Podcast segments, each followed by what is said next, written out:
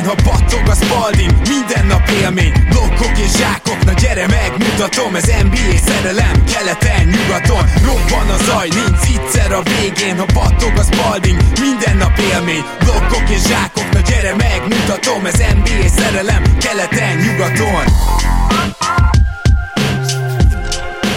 Hey jó! Szép jó napot kívánunk mindenkinek, ez itt a Rep City keleten-nyugaton podcast, a mikrofonok mögött Zukály Zoltán és Rédai Gábor. Szia Zoli! Szia Gábor, sziasztok, örülök, hogy itt lehetek. Nos, a mai adásba végre eljött az első igazi overreaction ideje ebben az idényben. Mielőtt még belemennénk a mai adásba, azonban Kocsis Valentint hagy mutassam be nektek, aki az új munkatársunk lesz, ő vágja innentől a podcastjaink nagy részét. Nagyon jól vág igazából, már csináltunk próbaüzemmódokat, de minden mindenképpen azt kérem tőletek, hogyha valami furcsa vagy nem olyan, amit megszoktátok, akkor egyrészt türelmet kérünk, másrészt pedig nyilván, hogyha bármi olyan van, akkor nyugodtan jelezzétek, de még egyszer mondom, nem lesz el szükség, mert Valentin már próba üzemmódba is kiváló munkát végzett, úgyhogy szerintem szuper lesz minden, és olyan, ahogy megszoktátok. Zoli, pár köszöntő gondolat esetleg?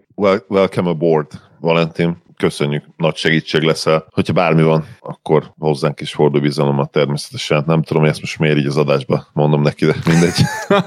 nem baj, ez nekem nagyon tetszik, és akkor belekezdenénk az overreactionünkbe, ugyanis hat csapatot nézzünk majd meg, és most már azért elég idő telt el ahhoz, hogy bizonyos dolgokat, bizonyos következtetéseket úgy tényleg le tudjunk vonni, ezért is próbáltunk minél tovább kivárni ezzel az adással, és az első overreactionünk vendége nem más, mint az az egyik kedvenc szakértőnk, az egyébként szabadságáról éppen visszatért Gobodics Tamás. Szia Tomi! Sziasztok, köszönöm a meghívást és a lehetőséget. Szia Tomi, én is üdvözöllek. És milyen volt Zalakaroson?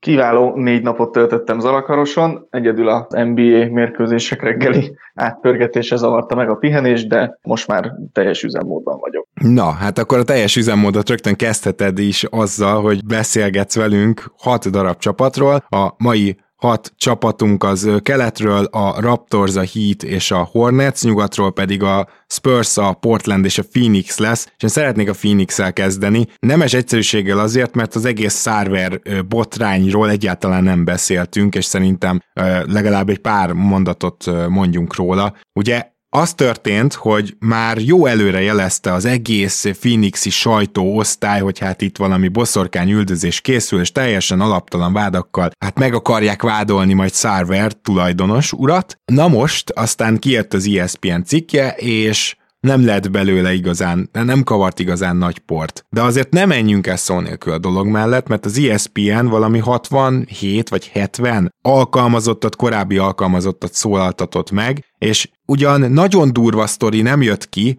de több olyan is, ami alapján eléggé jogosan azt feltételezzük, hogy némi rasszizmus van a jó szerverben, és igazából a Phoenixi munkakörülmények a nőknek mondjuk úgy, hogy nem voltak mindig a legjobbak, és persze ezek az úgymond hot topicok, tehát értem én, hogy, hogy sok, sok ilyen történt az elmúlt időszakban, és az ember lehet, hogy esetleg már hajlamos lenne rá, hogy egy kicsit immunissá váljon, és azt mondja, hogy hát persze ennek a fele hülyesség, csak itt az a probléma, hogy nyilvánvalóan, hogyha 60 fölötti alkalmazottat szólaltatsz meg, és abból kialakul egy kép, akkor ugyan legálisan olyan nagyon konkrét bizonyíték nem lesz, és lehetséges, hogy ebből nem lesz komoly ügy, de az, hogy Szárver egy gyökér, és az, hogy Szárver nem figyelt oda a megfelelő munkakörnyezetre az elmúlt húsz évben, abban teljesen ugyanannyira biztosak lehetünk. Tehát én azt gondolom, hogy az ESPN cikk, ha másra nem, arra mindenképpen jó volt, hogy feltárja az igazságot, és nem létezik az, hogy 67 ember összefog és le akarja járatni szervert, tehát ugye ebbe azért nem hiszünk. Igazából ez, amit mondasz, hogy a, ez most a hot topic, ugye az NFL-ben is egyre több olyan ügy kerül elő, amik régebben is megtörténtek, vagy, vagy sokáig ez megszokott, meg bevett dolog volt, és az utóbbi időben ugye nagyon-nagyon elítélik, és keresztre feszítik ezeket az embereket. Nekem ezzel az ügyel kapcsolatban igazából nem lepett meg az, hogy nem lett ebből akkora giga ügy, még akkor is, hogyha mint újságíró mondom, hogy ez az ESPN részéről egyébként giga munka volt valószínűleg ennyi, ennyi emberrel ennyi információt összegyűjteni, de hogy olyan igazán brutális nagy dolgokat nem sikerült kideríteni. Igen. ellenére azt sikerült kideríteni, hogy tényleg, ami majd ugye nyílt titok sok klubnál, vagy sok helyen, Amerikában is, hogy milyen körülmények vannak, az itt most gyakorlatilag bizonyítva lett. De olyan igazán durva dolgok nincsenek, és nem is látom azt, hogy akár a médiát, akár a játékosokat ez annyira megkavarta volna, pedig hát azért a, a tavalyi események után azért én érzek némi további érzékenységet, hogy így fogalmazzak, játékosok részéről a rasszizmus büntetése iránt, és az, hogy ebből nem lett liga szinten igazán kiemelkedő botrány, az szerintem azt jelenti, hogy nem, nem, nem ért el még a, még a játékosok inger küszöbét sem. Igen, ugye itt például volt egy olyan eset, amikor a Szárver bement az öltözőbe, és akkor Draymond Green miért mondhatja azt, hogy nig és akkor így, így ment be, és akkor mondták neki, hogy ő viszont ne is idézze ezt a szót, tehát hogy, hogy ne mondja. Tehát ilyen, ilyenek derültek ki. Azt, hogy ő például rendszeresen, viszonylag rendszeresen használja ezt a szót, és nem, nem azért, hogy tehát legalábbis az ő kis elméjében ugye nem azért használja, hogy a, mondjuk a saját játékosait leszólja, vagy az ellenfél játékosait leszólja, de, de például ennek a szónak a használatával neki nincsen gondja, vagy ugye voltak női alkalmazottak, akik meséltek kisebb visszaélésekről, vagy hogy nem lehetett a főnöknél panaszt tenni, mert be akarták fogni a száját pénzzel. Ilyenek derültek ki, ami olyan nehezen bizonyítható, olyan nincs az, hogy rá tudsz csapni valamire, hogy na akkor itt most indítsunk el egy bosszorkányüldözést, és ennek megfelelően megfelelően nem indult el boszorkányüldözés. Zoli, nagyjából összefoglaltunk mindent? Igen, az valószínű, hogy szállal egy seggfej, azt is tudjuk ugye, hogy kicsit a, a fogához veri a garast, ahhoz képest ugye, hogy milyen vagyona van, de én nem gondolnám azt, hogy ő velejéig uh, rasszista. Igen, még egyszer egy seggfej, de, de ezért nem, fog, nem fogják eladatni vele a franchise-t. Igen, igen, gyakorlatilag. Viszont kb. mikor kirobbanóban volt ez a botrány, akkor a Suns még egy ilyen viszonylag rossz kezdéssel, ilyen három-hárommal állt, tehát hogy így úgy voltak vele, hogy na jó, akkor most nem erre figyelünk, hanem mi most saját magunkra figyelünk, és lehet, hogy ez is egy ilyen motivációt adott, én nem tudom. A liga legjobb formájában lévő csapatáról beszélünk, amelyiknek az első és legfontosabb letéteményes sikerben szerintem az a tény, hogy talán az egyetlen olyan csapat, ahol tényleg mindenki hozza magát, és mindenki azt csinál, amit tud. Én, én nem, nem tudnék olyan gárdát mondani, ahol ennyire el tudnám mondani a tizedik játékosról is, hogy meccsről meccsről hozzáteszi azt, amiben ő jó. És valahogy a Suns, mint csapat, fantasztikusan összeállt. Nyilván a vele egyébként folyamatos versenyben lévő Golden State Warriors a másik, amelyikről hasonlókat tudnánk mondani. De ettől függetlenül ez a 16-os win streak, ugye 16-nál járnak itt a felvétel időpontjában, holnapra ez már változhat, amikor ti ezt meghallgatjátok ezt az adást, de ez elképesztő, lenyűgöző, és még egy dolgot tennék hozzá, nevetségesen jól dobnak. Tehát annyira jól dobnak a triplát is, de a középtávolit azt ilyen, ilyen történelmilyen csapatszinten, hogy mondjuk nem vagyok benne biztos, hogy ez egész éven át tartató. Annak ellenére, hogy kiváló dobói vannak, dobóik vannak, nagyon jó triplázóik, tényleg nagyon jó középtávolizóik, de egyébként még a gyűrű alól is a harmadik legjobbak. Szóval nem tudom, hogy ez így támadásban tartható lesz-e, de ha ez nem tartható, az nem jelenti feltétlenül azt, hogy nagyon szintet esne a Suns, mert egyébként nagyon sok mindenben jó, de most nem fogom végig sorolni, hanem átadom neked Tomi a labdát. Igen, szerintem is egyébként az a nagy erősségük, ami lehet, hogy még ilyen szinten a Golden State-ről sem mondható el, hogy, hogy mindenki hozza, amit tud, és nagyjából igazából semmi bajuk nem volt nekik az első meccseken se, azon felül kicsit ilyen tompábban, kicsit ilyen lustában játszottak, ezt azért be lehet tudni annak, hogy nem volt olyan régen még az a tavalyi nagydöntő. És azóta sem csinálnak semmi extrát ahhoz képest, játékban vagy felfogásban, csak konkrétan ugyanazt a formát hozzák, ugyanazt a játékot, amit a tavalyi rájátszásban, és amivel ugye majdnem bajnokságot nyertek. Tehát ez a nagyon letisztult, ilyen részletekre, apróságokra is odafigyelő játék. Ugye azt hiszem, hogy rajtuk kívül csak a Jazz meg a Warriors az, aki top 5-ben van támadásban és védekezésben is jelen pillanatban, és ugye tényleg, hogy a a Warriors végig jó volt a Sunsnak, meg azért az első, az első meccsé után, főleg támadásban kellett azért sokat javulni, hogy, hogy ide eljusson. Az is nagyon érdekes egyébként, hogy azt hiszem top 3-ban vagy top 5-ben vannak pace-ben, tehát hogy a játék sebességében, ami azt hiszem, hogy tavaly azért nem, nem mindig volt ez így, ugye Chris És ugye azt is tegyük hozzá, hogy azért nem lehet azt mondani, hogy hogy minden játékosuk végig egészséges lett volna, hiszen ugye Aiton is elég sokat kihagyott, Saric se játszott, most már a szupercsere Frank Kaminski se játszik, úgyhogy, úgyhogy nem lehet azt mondani, hogy minden a kezükre játszik, csak egyszerűen, amit ugye mindig mondok, hogy alapszakaszban az számít, hogy mennyire tudsz könnyedén könnyedén jól játszani, vagy könnyedén pontokat szerezni, nekik ez annyira automatikusan megy ezzel a rendszerrel, és annyira nincsenek hullámvölgyeik, hogy olyan különösebb extrát nem is kellett csinálniuk, és akkor azt még tegyük hozzá, hogy azt hiszem, hogy 7 egyre állnak az 50%-nál jobb csapatok ellen, tehát hogy... Ez már tavaly is, is nagy erősségük volt, hogyha emlékszel, tehát tavaly igen, is a, igen. annak ellenére, hogy a második legjobb mérleggel végeztek, az 50% fölötti csapatok ellen messze a legjobb vég, mérleggel végeztek a ligában. Tényleg azt tenném még hozzá, hogy itt gyakorlatilag Monty Williams számomra az évegyzője. Nyilván körrel nagy a verseny, de az, hogy egy Frank Kaminski, amikor játszik, tudod, akkor ilyen teljesítményeket tud le, letenni az asztalra, hogy ezt már tavaly is megénekeltük Montival kapcsolatban, ugye Zoli emlékszel te is, hogy milyen durván kihozza a játékosaiból a maximumot, és ezt még ha mi,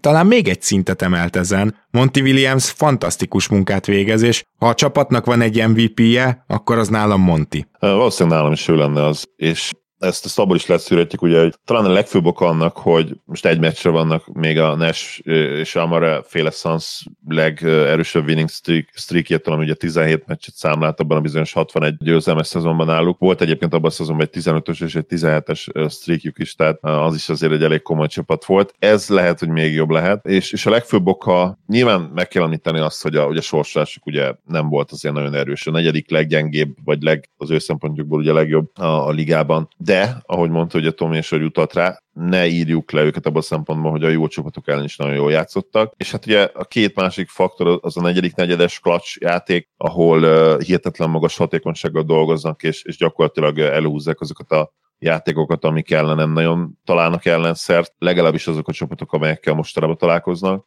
és a védekezés. A védekezés megint stabil, a tavalyi évhez hasonlóan, és gyakorlatilag Aiton nélkül is mondhatni, hogy, hogy egyáltalán nem sínylette meg az ő hiányát a, a védekezésük, amíg ő nem volt, addig is gyakorlatilag a legkevesebb pontot engedték, és, és amióta visszajött, az, azóta is gyakorlatilag egy, egy, egy tök, nem is tökéletes gépezet, mert azért az erős, de, de egy nagyon-nagyon hatékony védő társaság. Ráadásul ugye nagyon sok labdáladást is tudnak kiharcolni, ami segít abban, amit szintén Tomi mondott, ugye, hogy kicsit magasabb pésszel dolgoznak. És hát igen, egyébként még Ja, ja Megiről is beszélnünk kell, aki aki sok dologban nem jó, ezt tudjuk, de, de speciál a, a gyűrűvédésében igen, és ebben azért fontos is. Ugye Mikael Bridges hasonlónak ki, meg ha ránézel a boxkor statjaira semmi extra, de egyébként tudjuk, hogy mennyire nagyon fontos az, amit csinál. Úgyhogy jelen pillanatban én úgy jellemezném a suns hogy egy, egy tökéletesen működő gépezetnek tűnik. Abban nem vagyunk persze biztosak majd, és ezzel előre szaladok, hogy, hogy tudnak-e akkora szintet lépni a play ami a legkiélezettebb meccseken, legkiélezettebb pillanatokban elég lesz. De hát lehet, hogy most nincs is olyan csapat a ligában, amelyikkel kapcsolatban biztosak vagyunk ebben. Na uh, igen. Én azt gondolom. Igen. Még egy, egy dolgot hadd mondjak még ehhez, illetve kettőt, hogyha szabad. Ugye, ha már overreaction, akkor tényleg ez, hogy a playoffra mit fognak tudni javulni. Nekem az az egy kérdésem van, vagy, kér, vagy nem tudom, kételjem van ezzel kapcsolatban, hogy tavaly ők annyira már az alapszakaszban is jók voltak, de talán senki nem gondolta róluk, hogy ennyire, ennyire jók lesznek majd a playoffban is, hogy nem lesz erre ellenszer a, a komolyabb ellenfelek részéről, addigra, mert ugye igazából ők most tényleg ugyanazt játszák ugyanúgy, mint tavaly, ugyanazzal az intenzitással mindennel, és azért most már elég sok meccsük volt ahhoz, hogy erre azért lehessen valamit, valamit kitalálni. A másik pedig az a lepattanózás, ami az egyetlen ilyen gyenge pontjuk szerintem. Azt hiszem, hogy támadó lepattanózásban 29-ek jelenleg. Az, az még egy kicsit érdekes lehet. Ugye magas poszton beszéltünk itt Aitorról, Keminskiről, meg, meg Meggiről is. Persze tavaly mondjuk Jokic ellen ezt egész jól megoldották, úgyhogy nem tudom, hogy Hát meg nem is csak azt, hanem ugye a támadó pattanózás nekik nincs annyira benne a filozófiájukban, amúgy ma lesz olyan csapat, akiről beszélünk, és ezzel teljesen ellentétes,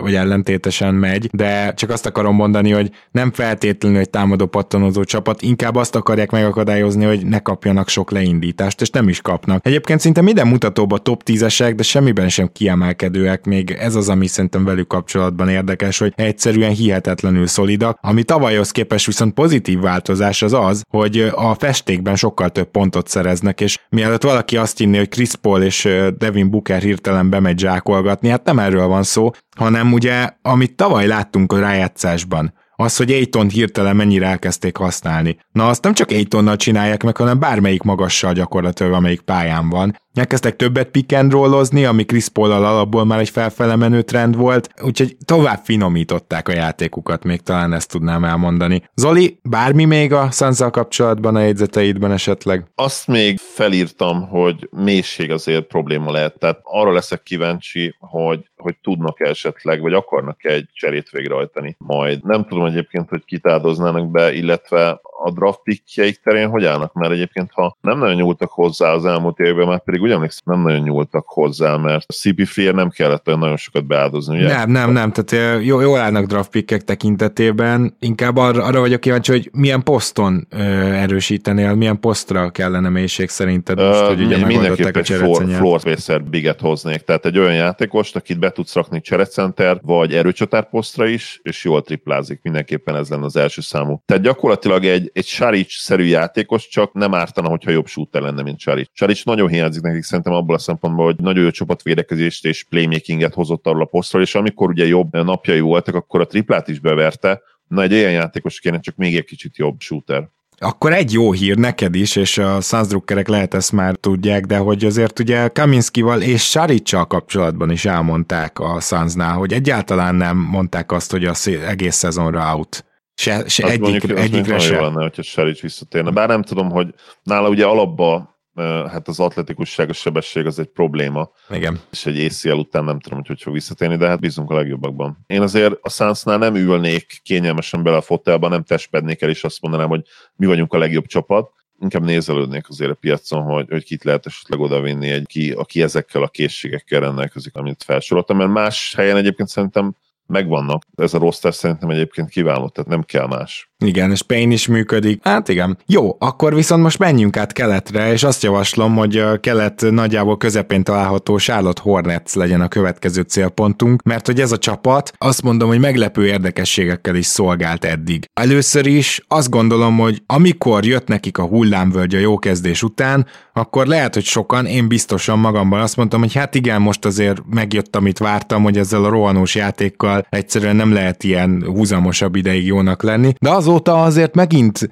megint elkezdtek felfele mászni. Persze ők rohannak legjobban a ligában olyan szempontból ugye, hogy a legtöbb leindításos, vagy leindítást ők csinálják, viszont hogy tudsz sok labda szerzéssel, sok leindítással dolgozni, hát a védekezés egyéb dolgait sokat fel kell belőle adni. Sokkal többet kockáztatsz azért, hogy minél gyorsabban tudjál utána könnyű kosarat szerezni, és nyilván értem, hogy Lameloma ból mellé ez a típusú játék jó, de ez végül azt eredményezi, hogy a Hornets egy meglepően jó támadó csapat, ehhez hozzátartozik az, hogy teljesen esélytelen, hogy ezt a tripla százalékot fenntartsák. A liga legjobban triplázó csapata jelenleg a Hornets, amelyik tavaly egész szezonban ezzel küzdött. Úgyhogy ilyen szempontból mondjuk nem lennék annyira bizakodó, de közben meg sokkal rosszabb védőcsapat lett a Hornets, mint tavaly. Őszintén szóval ilyen szempontból Plumlee egyértelműen nem jött be, mert szerintem azt várták tőle, hogy azért ő pályán is tud maradni Zeller ellentétben, meg hogy talán jobb védő is lesz, hát nem az.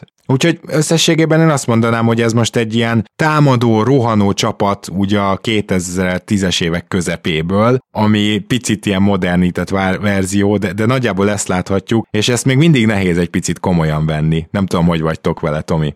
Ugyanígy egyébként annyi különbsége, hogy szerintem náluk a hullámvölgyet, majd utána ezt a, fú, nem is tudom, ilyen 10-ből 8-at nyertek, nem akarok hazudni, nem 9-ből 8-at, bocs, igen, tehát hogy azt a felemelkedést, azt pedig tehát mind a kettő a védekezésüktől függött, mert amikor ott idegenben teljesen szétestek azon a nyugati túrán, akkor a liga utolsó védekezést csináltak, tényleg teljesen szétestek fejbe, és utána meg csak azzal tudták összeszedni magukat, hogy hogy sokkal-sokkal jobban védekeztek pár meccs erejéig, azért nem mindig és most megint kétszer kikaptak egymás után, úgyhogy eh, mindkétszer 130 pont fölött sikerült kapni. Tehát, hogy eh, ahogy mondod is, ez tényleg egy nagyon rohanós, eh, nagyon látványos játék egyébként, szóval azért őket jó nézni. Az biztos. Charlotte, Charlotte meccs van, akkor azt, azt azért érdemes nézni, de azt nem lehet tőlük várni, hogy ők ilyen stabilan jó, vagy néha egyszer-egyszer kikapunk, de egyébként megvan a játékunk, és megverünk mindenkit. Ilyet ők nem fognak csinálni. Tényleg arra jók, hogy azért szurkoló legyen, tévés meccset néha azért kapjanak, mert, mert tényleg jól kell nézni. Aztán majd meglátjuk, azért keleten ezzel szerintem play lehet jutni, hogy ott esetleg tudnak-e még ezen valamit javítani, a felől azért vannak kétségeim. Nekem is, és például azokat is nézegettem, hogy ugye tavaly nagy problémájuk volt azzal, hogy nem tudtak bemenni a gyűrű alá, nem tudtak betörni. Hát idén se tudnak, a gyűrű körül a hatodik legrosszabb a hatékonyságuk, de az is nagyon érdekes, hogy ha a ballhandler fejezi be a pick and roll akkor csak 0,75 pontot szereznek labdabirtoklásonként az hihetetlen kevés. Hogyha valakinek ez az adat önmagában nem mondana semmit, akkor elmondom, hogy az nagyon kevés. Az gyakorlatilag olyan kevés, hogy ezt nem is érdemes csinálni. De ami érdekes, hogy amikor megjátszák a magas, tehát a pikket adott, tehát ez lehet Mika Bridges is, és a megjátszás nem mindig a gyűrű aláról, hanem akár lehet pick and pop is, tehát kiadhatják triplára, akkor viszont 1,3 pontot átlagolnak labdabirtoklásonként, ami meg a liga talán legjobbja, azt hiszem, de mindenképpen az élmezőny most pont azt elfelejtettem zárójelbe ideírni, hogy ez hanyadik, de az nagyon magas. Szóval azt láthatjuk, hogy továbbra is a fő problémájuk az, hogy a gyűrű alá bejutni ők csak transitionből tudnak. Egyébként még mindig nincs olyan védelem bontó játékosuk, aki be is tud menni, és ott be is tud fejezni. Úgyhogy ez nagyon érdekes, Viszont az is, hogy azért a pick and rollból való passzolás még mindig rohadtul az erősségük, nyilván bolnak köszönhetően, és hát ez Bridges-t is elképesztően felhúzza, de Zoli gondolom készültél Bridges-zel, úgyhogy csak azzal az átvezetéssel dobnám át a szót, hogy Bridges azért a játékának más területeit is fejlesztette, és nem arról van szó, hogy még többet zsákol Eliubból, hanem bizony már mind másodlagos labdakezelő is használják, és hát eddig a szezon egyik nagy meglepetése úgy indult, hogy a szezon egyik nagy meglepetése, maradjunk annyiban, hogy az elmúlt hetekben azért hát erősen esik visszafele a, a föld felé, ha már nem, be is csapódott. És ez egyébként jellemző az egész Hornetsre és Lamelúra is, akinek mind a kettőjük ez az, hogy voltak már ilyen szupersztár meccseik. Bridgesnek ugye volt 35-10-es meccse, Lamelónak szintén egy, sőt, hát neki több 30 pont feletti mérkőzése is, talán 3-4 is, de nincs meg egyszerűen az a, az a kiegyensúlyozottság egyiküktől sem, ami hát egy első számú opcióra lenne ugye jellemző. És ez alapvetően szerintem a, Hornets problémája, de lehet, hogy ez egyébként abból fakad, hogy, hogy egyik sem olyan játékos most még, aki nagy usage mellett konzisztensen meg tud bontani védelmeket, és a három fontos területen, tehát playmaking, scoring és passzjáték egyaránt jól tudnak teljesíteni. Ez sem akkor a tragédia, ha lenne legalább egy elit scorer, tehát mondjuk Billre sem feltétlenül mondod azt, hogy ő mindhárom területen az a játékos, akire építhetsz mindent, de ő azért egy sokkal konzisztensebb scorer például, és, és egyelőre sem Lamello, akitől valószínűleg elvárnánk ezt inkább, de Bridges pedig semmiképp nem tud erre a szerepbe. Igazából ilyen, ilyen third banana squad ez, tehát harmadik számú opciók, szépen összegyűltek. Ugye Hayward egykoron egy nagyon jó második számú opció volt, mára már ő is, hát legjobb esetben én azt gondolom, hogy egy harmadik számú opció. Bridges jelen pillanatban is inkább úgy játszik, mint egy harmadik számú, és az igazság, hogy, hogy Rozier és Lamello is. Még, még azt sem mondanám egyik se, se hogy, hogy egy stabil második számú opció, mert... Hmm. La- Lamelónál lamentálnék ezen, hogy kicsit aliterálja. De, ha playmakinget oda veszed, akkor talán Mert igen, igen tehát ő... neki a kezébe van a labda, és neki bárhol igen. a kezébe lenne a labda. Lehet, igen, igen hát ugye hárman, sőt, hát négyen vannak gyakorlatilag 20 pont környékén. A négyes, akit felsoroltunk, ugye Miles Bridges, Lamelo Ball, Terry Rozier és Gordon Hayward, és ez így, ez így nem működik. Ettől nem bárhatod azt szerintem, hogy,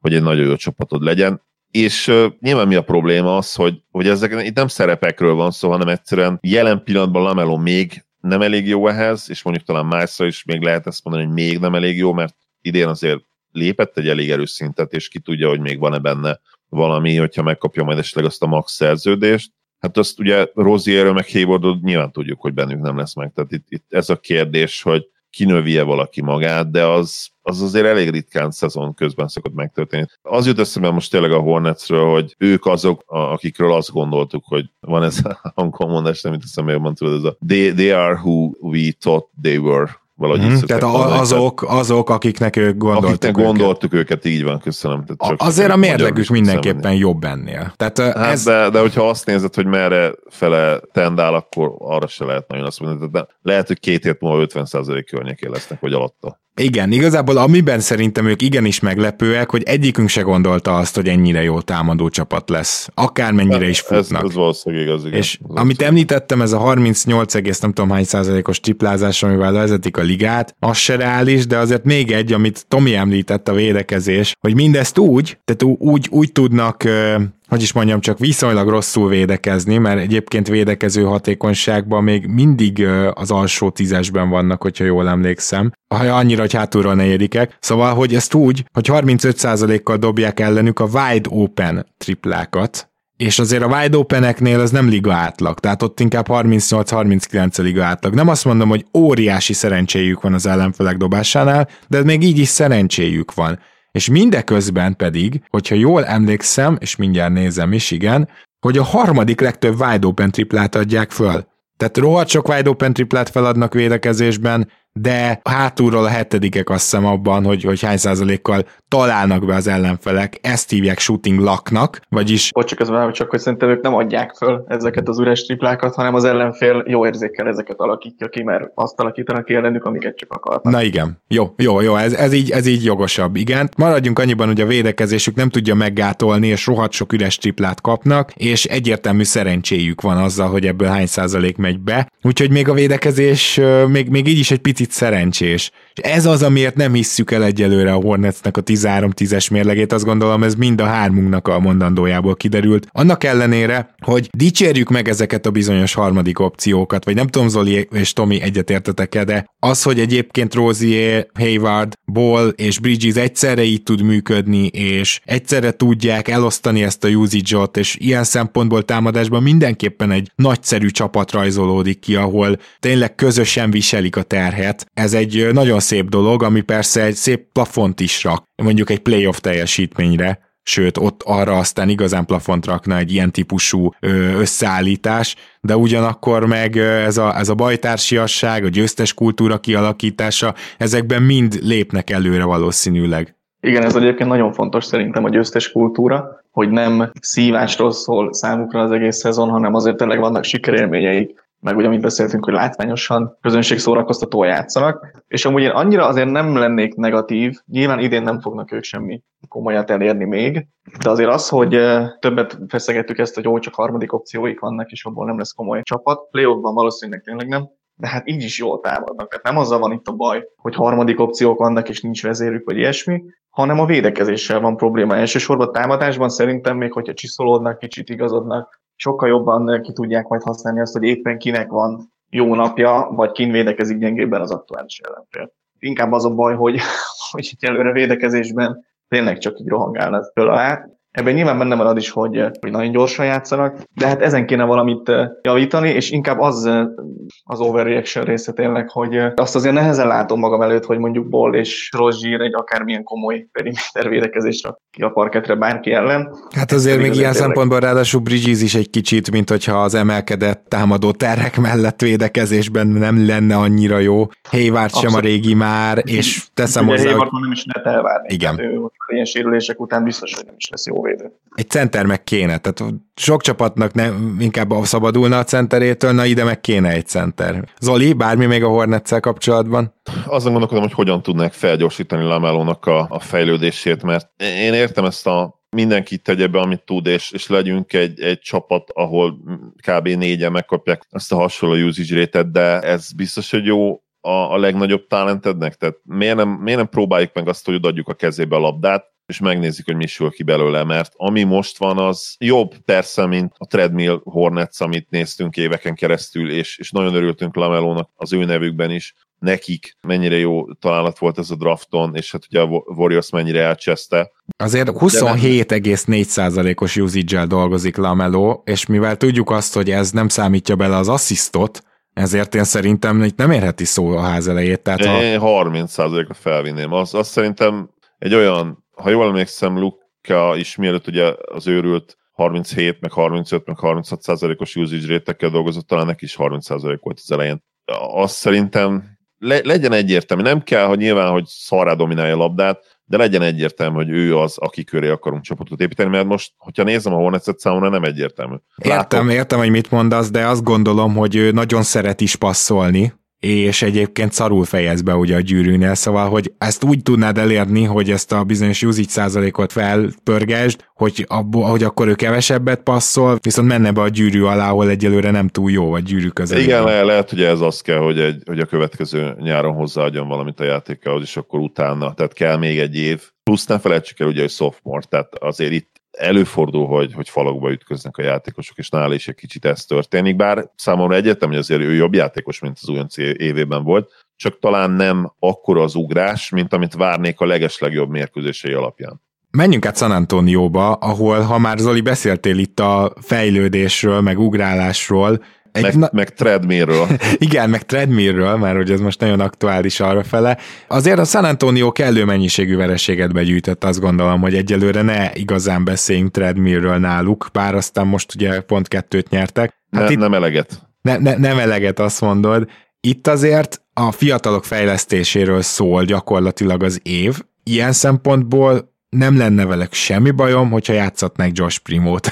Jó, bocsánat, hogy ezt elmondtam már a szezon elején is, de mind most is mérges vagyok, most már visszatért a G-ligából. Én remélem, hogy a legközelebbi San Antoniós bejelentkezésünknél majd arról számolhatok be, hogy Primo már rendszeresen játszik, mert továbbra is úgy érzem, hogy ő az egyetlen olyan tehetség, akiben még bele lehet igazán álmodni valami nagyot. De azért tegyük hozzá, hogy Vessel játszik, tegyük hozzá, hogy Lonnie Walker játszik, Keldon Johnson játszik, tehát akinek kell, azt játszatja a Spurs, és hogy ez mire elég, az nagyjából attól függ, hogy éppen sérült-e Jakob Pöltül vagy nem. Ugyanis ha Jakob Pöltül nem sérült, akkor ez egy jó védőcsapat, hogyha Jakob Pöltül sérült, akkor ez a csapat abban a szent pillanatban a liga egyik legrosszabb védelme lesz, és őszintén szólva ezt nem teljesen értem mert egyrészt nem szörnyű védekező játékosok vannak Pöltől helyén, például Eubanks kifejezetten jó védő, bár gyűrűt nem tud védeni, de egyébként egy, egy, egy, egy egészen tűrhető védő. Nagyon nehéz megmagyarázni, hogy egy játékoson ennyi múlik, és kicsit úgy érzem, hogy Popovics nem végez idén ilyen szempontból túl jó munkát,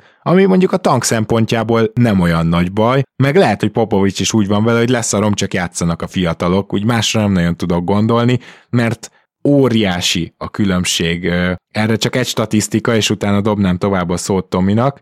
Védekezésben Jakob Pöltőlel a pályán 4,3 ponttal jobbak, és még Eközben Jock Lendéllel például 26 ponttal rosszabbak, vagy Ted Younggal 8,3 ponttal rosszabbak a pályán, ki az, aki még magas posztokon szóba kerülhet.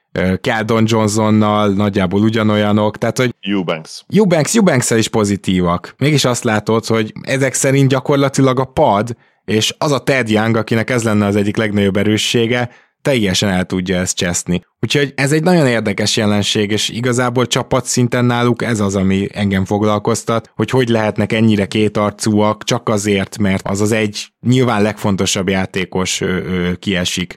De hát láttunk már erre más csapatoknál is példákat. Na de, hogyha Jakob Pöltről a legjobb és legfontosabb játékosod, akkor azért olyan túl sok mindenben nem reménykedhetsz. Hát persze, de egy jó védekezésbe igen, ugye vele, és azt igazából, amikor ő pályán van, akkor nagyjából hozzák is. Igen, ugye Popovics mondta ezt még szerintem egy hónappal ezelőtt körülbelül, hogy a, kikaptak éppen nem tudom háromszor egymás után, ami ugye elég sokszor előfordul velük idén. Mindegy, tehát hogy ott mondta azt, hogy ők nem egyénieskedhetnek senki, mert ők csak és kizárólag akkor tudnak mérkőzést nyerni bárki ellen, hogyha nagyon fegyelmezetten és nagyon pontosan betartanak mindent, amit ő mond, meg amit gyakorolnak. Amikor nyernek, akkor ez valóban így is van, mert azért nem az van, hogy olyankor mondjuk Murray dob 40-et, vagy pöltő 20 vagy nem tudom ki oszt 6 blokkot, hanem olyankor azért általában az szokott lenni, hogy na a rendszer hozza azokat az aktuális győzelmeket, amikor meg kikapnak, akkor általában az van, hogy vagy belefeledkeznek a, a, a meccsbe, és nagyon nagy butaságokat tudnak csinálni, vagy tényleg nincs pörtől, és akkor nincs védekezés se. Úgyhogy én a Spurs, a spurs kapcsolatban teljesen ilyen nem, nem, nem különösebben érdekelnek idén kategóriában vagyok, tehát hogy, hogy tőlük én nem várok semmiféle playoff szereplést, vagy semmi ilyesmit, ami egy kicsit csalódás nekem, az valójában az, hogy a fiatalok fejlesztését azért olyan óriási szinten én ezt nem, nem, nem tapasztalom, hogy, hogy most aztán micsoda, micsoda Jacket kapnának itt azok a fiatalok, akikben még esetleg lehetne valami. Ó, igen. Hát nem... e, bocsánat, csak erre egy statisztika, hogy a tényleg nagyon durván mélyen legalacsonyabb ISO gyakorisága van a Spursnek az egész ligában, és hihetetlenül sokat passzolnak, abban meg vezetik a ligát például assist százalékban, szóval, hogy ez egy ilyen tényleg hatalmas csapatjáték, ami bizonyos szempontból ugye tök jó, de amit te mondasz, hogy azért olyan nincs, hogy mondjuk Devin Vessel vagy, vagy Josh Primo annak ellenére a kezébe megkapja a labdát, hogy az lehet, hogy még nem elég hatékony. Azért ilyen nem nagyon történik, hanem játszák a szép támadójátékokat, sok passzos támadójátékokat, ugye ők híresen vigyáznak is a labdára, és ezzel próbálnak meg operálni, ami egy kicsit ilyen NCAA vibe vagy vibrálást hoz be ide a beszélgetésünkbe, nem tudom, hogy vagytok vele, tehát kicsit olyan, mint egy NCAA hát- csapat. Meg, hogy nincs értelme ennek gyakorlatilag, mert hogyha ezzel a győzelmekre mész rá, akkor nagyon rosszul csinálod, mert nem tudsz nyerni, ha pedig fiatalt szeretnél fejleszteni, hogy legyen jövőd, mert ugye elég sok fiatalod van, és nem menne baj, hogyha valaki játékos lenne közülük, akkor meg nem kapnak elég terhet, meg, meg labdát, meg, meg semmit ezek a játékosok. És olyanokat erőltetünk, akik meg eh, már azt bizonyították, hogy belőlük nem lesz all vagy superstar. Csak egyet érteni tudok, Zoli. A Spurs számomra egyszerű kérdés, roster probléma, és nem is feltétlenül ugye a roster construction, tehát nem az, hogy összerakták, a, a szerepek szerintem jók. Én még mindig látom Popovics és, és úgy általában a Spurs rendszert, egyszerűen nincs talent. Tehát a, az, hogy ők 21-ek támadásban, az, az ebből fakad. Egyszerűen nincsen senki a rosteren, aki akár 20 pontot be tudna tenni jó hatékonysággal a közösbe. Tehát nincs egyszerűen talent. Ezért kellene elég rossznak lenni, és ezért kellene kiválasztani ezt a típusú játékos a, a drafton. Vagy játszatni Szerintem... ezt, a, ezt a bizonyos játékost, akit egyébként ja, Josh Primónak hívnak. Josh Primónak hívnak, igen. Figyelj, láttunk már ennél őrült a dolgot, tehát nem, nem sokkolna minket, szia Szemi, hogyha tényleg Primo ez, ez a játékos lenne. Nyilván azt nem tudnánk meg, hogyha most beállítanád, hogy, hogy ő most jelen pillanatban ez a játékos, mert de hát azt meg tudnánk, mert nyilvánvalóan nem. De hogy lehetne esetleg belőle. De igazad van abban is, hogy nem tudnánk meg. Hát most ebbe a Spurs rendszerbe, ami nagyon szép és nagyon jó és csillió assziszt, vajon meg tudnád azt, hogy mert Primo azért úgy jött ide, és az eddigi géligás, preseason és Summer League-es tapasztalatok is azt mutatták, ez a csávó egy scorer, aki, hogyha ezt elég hatékonyan tudja majd csinálni, akkor lesz annyi tehetség a passzoláshoz, hogy kialakíthatja a, a, a playmakinget is mellé. Tehát, hogy ez a tehetség azért eddig minden jel szerint megvan benne, lehet még nincs azon a szinten, elismerem, persze, meg nyilván nagyon nagy kedvencem lett, és akkor most túlzok vele kapcsolatban, szóval kezeljük ezt helyén, csak azt akarom mondani, hogy vajon kiderülne a Spurs rendszerbe, vajon nem csak üres triplát dobhatna erre például? Hát nyilván a, a G jó volt, de tudjuk, hogy a G hogyha tehetséges NBA játékos vagy, akkor ott dominálnod kell, és ő azért ezt közben megtette de hát a Summer League-ben is jó volt, az meg kicsit... Summer League-ben is jó volt, igen. Más, Bár... Hogy ott azért, ott azért szerepek kicsit mások, tehát ott azért kevesebbet is kapsz. Persze, de érted, preseasonbe is beáll, és hopp, dob egy 20-as. Tehát, hogy ezek nem véletlenül történnek, azt gondolom. Én játszhatnám.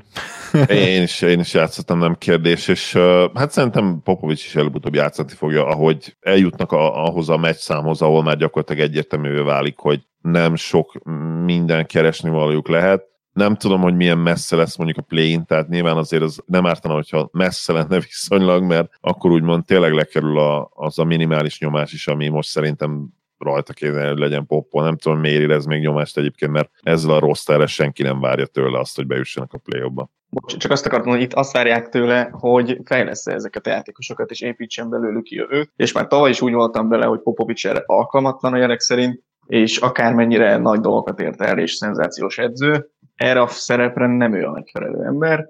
Nyilván nem lesz soha el, kirúgva, meg eltakarítva, meg nem is erről akarok beszélni, csak hogy, hogy most ennek így a világon semmi értelme, és hogyha play is közel vannak, és esetleg van esélyük bejutni, hát és akkor mi van?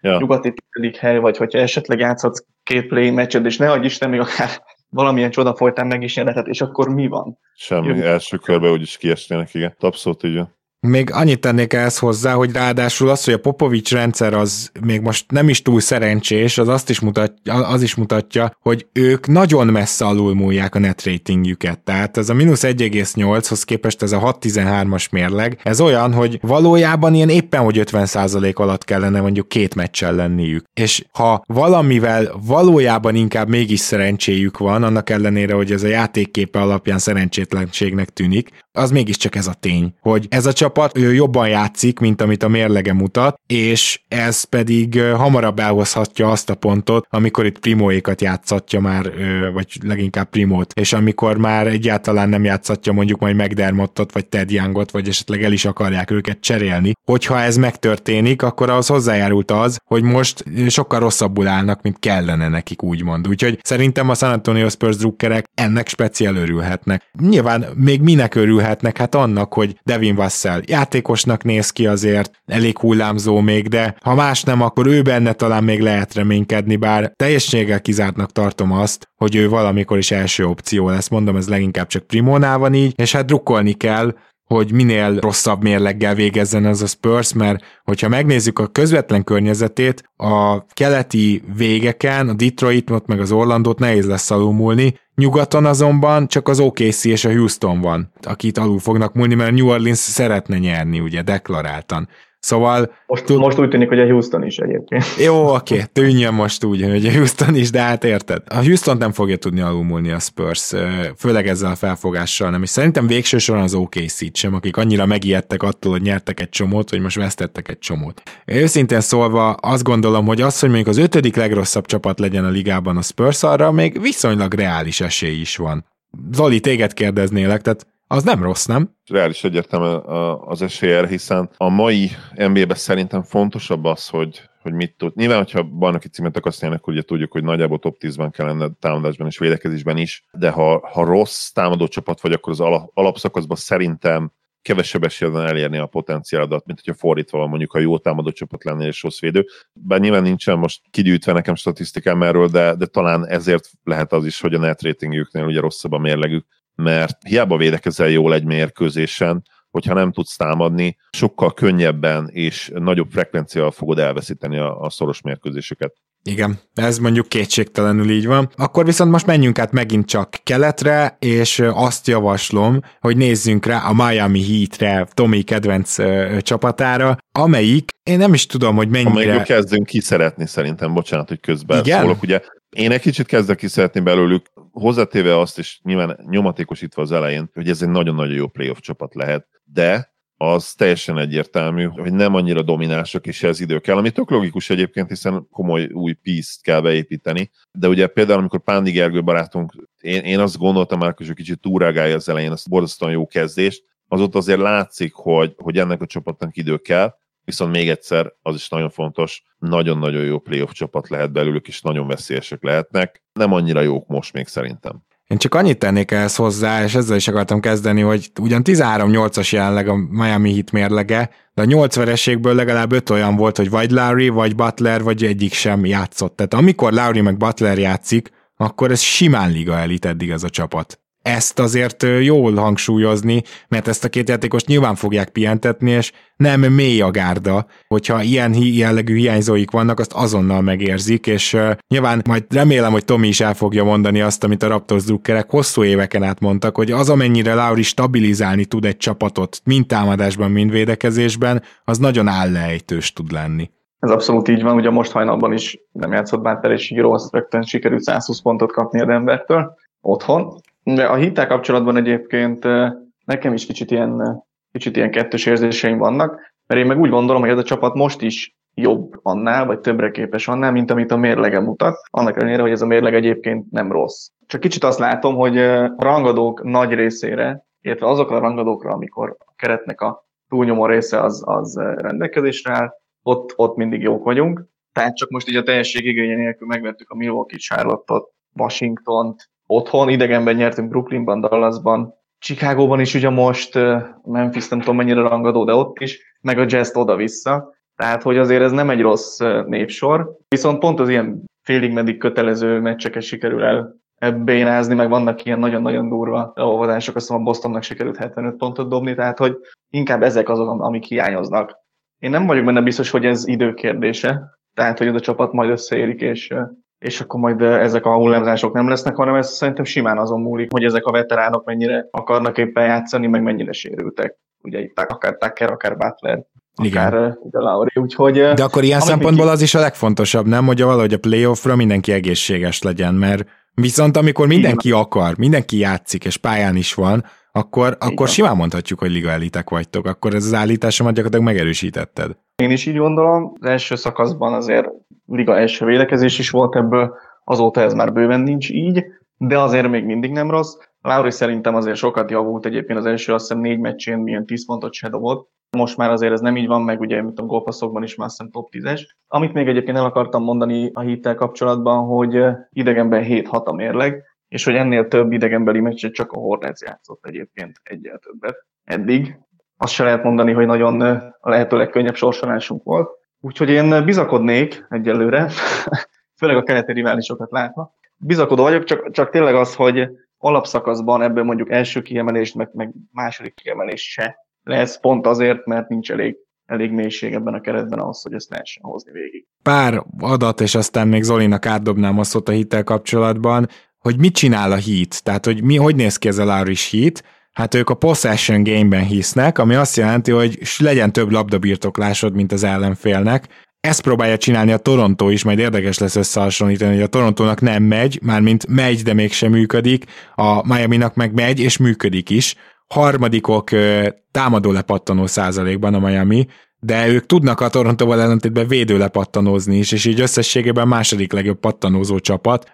Az ellenfelek ötödik legtöbb. Tavaly gyengék voltak ebben, nem? Így van. Tavaly igen, tehát azért Tucker és Lowry a mezőnyposztokon is sokat segített ilyen apróságokban is. Ugye ők kapásból olyan játékosok, mind a kettő, akinek nem mindig mászik a statlapra az, hogy mennyire jók és hogy mennyire segítik a, a csapatukat, hát most azért ebben is látszik. Az ötödik legtöbb eladott labdát kényszeríti ki a Miami, tehát tudnak futni is, és ez is megint egy olyan, hogy akkor több labdabirtoklásod lesz, hogyha támadó pattanózol, meg elveszed az ellenféltől a labdát, akkor minden meccsen sokkal többet dobsz rá. És hogyha ráadásul tényleg azt nézzük meg, hogy wide open közben alig adnak föl. Még, még védekezés, még ezt is meg tudják csinálni, hogy wide open triplát nem adnak fel, inkább open triplákból már többet adnak fel, de azt meg szarul dobják ellenük, tehát itt az open és a wide open között az a különbség, hogy repül feléd egy ember, de tudod, hogy nem ér oda, wide opennél pedig még ez se történik meg gyakorlatilag. Ezeket az open triplákat amúgy 29%-kal dobják az ellenfelek, de ezt már, már sokkal rosszabbul dobják alapból is liga szinten, mint amit mondtam ugye azzal a 35%-kal, hogy az,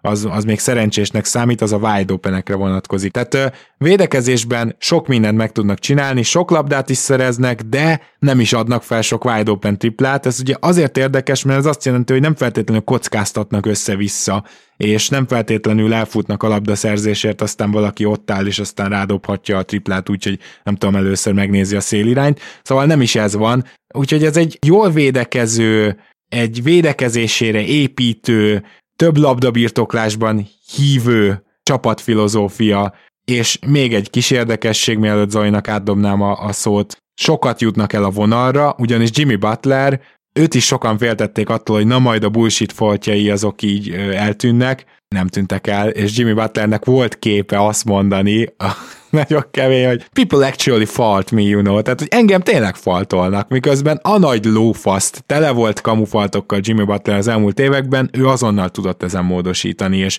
kapásban benne van a játék stílusában az a fizikalitás, hogy tényleg beleugrik az ellenfélbe, kicsit oldalra, hogy az ellenfélnek meg kell mozdulni, és ez tényleg falt, és ezt csinálja most sokszor, de ugyanúgy eljut a vonalra, úgyhogy... És, uh, és Butler, ha ne, azt nem mondom, hogy MVP kaliber, mert az nagyon-nagyon erős túlzás lenne, de azért, a, azért igenis a liga krémje az mindenképpen igaz. Tehát, hogy azért, Ó, top ő 10 játszik, idén. Azért igen. Szerintem idén meg, megugorja ezt a top 10-es lécet alapszakaszban is, ami ugye nem nagyon szokott eddig megcsinálni, és egyébként nem tudom, hogy feljebb emelt játékának, vagy Laurinak, vagy minek köszönhető, de ugye nem is védekezésben lett ez a hit brutális, hanem hogy támadásban a tavaly azt hiszem ilyen 20 17 20 helyről sikerült a, a nem tudom, hatodik, hetedikre egyelőre.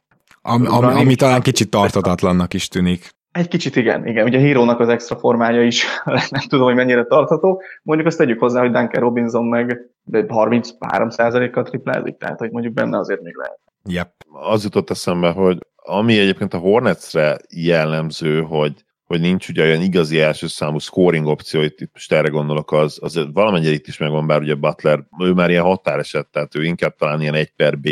Viszont amit én nem értek évek óta vele kapcsolatban, hogy mi a franc lett a triplájával, tehát ez, egyszerűen nem fér fejembe az, hogy, hogy az, aki volt ott három-négy szezonja, ahol ilyen 35-36 százalékkal négy kísérlet körül dobott, és azóta az utolsó három, két és fél három évben semmi gyakorlatilag.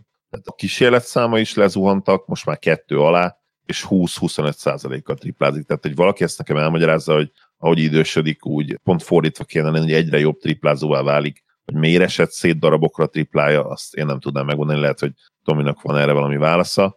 Minden esetre az nyilván aggasztó, hogy, hogy ugye egyre sérülékenyebb, ez is látszik az elmúlt három évben, és azért én ettől kicsit paráznék. Laurinál is, és nála is, tehát itt, itt tényleg az szempont kell, hogy legyen, hogy a lehető legelővigyázatosabbnak lenni az alapszakaszban, és, és keleten szerintem tényleg szinte lényegtelen az, hogy, hogy hazai pálya vagy idegenbe kell vitézkedni. Ugye ezek a csapatok, a, a Bucks Heat, illetve ugye a, a Brooklyn is most már Brooklyn Bucks, Brooklyn Heat, ezek a meccsapok annyiszor találkoztak az elmúlt években, hogy, hogy szerintem most ennek már nincs jelentőség egy otthon vagy, vagy idegenbe, és azt láttuk, hogy az a kulcs mostanában, hogy ki tud egészséges maradni a playoffra, általában az a, azok a legjobb csapatok nyernek, a legjobb csapatok közül, akik egészségesek tudnak maradni, úgyhogy én minden áron védeném Butlert és Laurit. Nyilvánvalóan az a legfontosabb a hétnek, hogy ez a két csávó relatíve kipihenten és, és nagy energiával tudjon bemenni a play majd. Főleg azért, bocs, utolsó hit homerkedés még ehhez, mert egyébként ugyan talentben a Brooklyn is, meg a Milwaukee is jobb csapat szerintem a hitnél, de én más csapatra ezt nem tudom elmondani jelenleg, playoff szinten, és szerintem ezekkel a csapatokkal szemben sincs olyan leküzdhetetlen hátránya most a hitnek. Ezzel a rutinnal, meg ezzel a, ezzel a Lárival megerősödött kerettel. Uh, híró itt a kult szerintem. Tehát, uh, és igen, igen, igen, ugye tavaly jött, nem borzalmas volt. Igen, és, és eddig híró Hát gyakorlatilag ő is ezt a, ezt a nem egy per B-t mondjuk, mert nyilván Butler egy nagyon fontos dimenzióval a falt kiharcolásokkal lényegesen előtte jár, tehát ebben ő elit, és ráadásul ugye elit hatékonysággal is dobja a büntetőket, ami, ami nagyon-nagyon jó és nagyon fontos. Tehát, hogyha, ha ő akár 75%-kal büntetőzne 85 helyet, már lehet, hogy kicsit árnyaltabb lenne a kép, és hasonló pontátlaggal állnának. De tényleg híróra visszatérve, amint látok rajta az az, hogy nagyon nagy közhely, de mindig ezt szoktak mondani, hogy lelassult kicsit neki a játék, jobb döntéseket hoz, jobb dobóhelyzetekbe tud beleállni,